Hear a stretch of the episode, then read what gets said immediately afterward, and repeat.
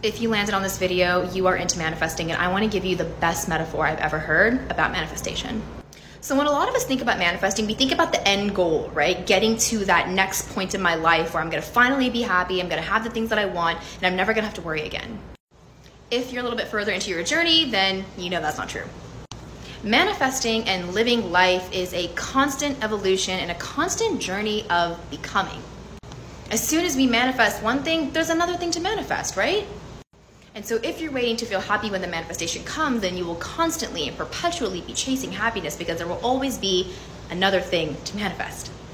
And so, when I learned this metaphor, it changed my life. Okay, so manifesting is like eating. Okay, stick with me. So when you are hungry, you literally think you're like you're gonna die. You need to eat so badly, and then you do, and then you eat so much, and then you're like, I'm literally never gonna be hungry again. I, I don't even want to look at food. And so you don't for like a day, and then you're hungry again.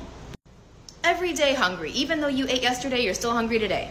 But thank God we got hungry again. There's so many things to eat. Yesterday I had like a chicken salad, and tomorrow it's Thai coconut curry. And so this is how it feels when we manifest. We get to have like the one meal or the one manifestation and we enjoy it. And then of course the high wears off. We've now elevated to that level of ourselves and there's like a next thing to achieve or like another meal to try. It's not a failure that there's more things to manifest. It literally just means you're alive. It's the same thing as being hungry. Like it's not a problem that you got hungry today because you ate yesterday. That's just kind of how it works. And so if you think you are going to manifest that one thing and then be done, you're going to get to sit on your laurels and just enjoy the rest of your life, not how it works.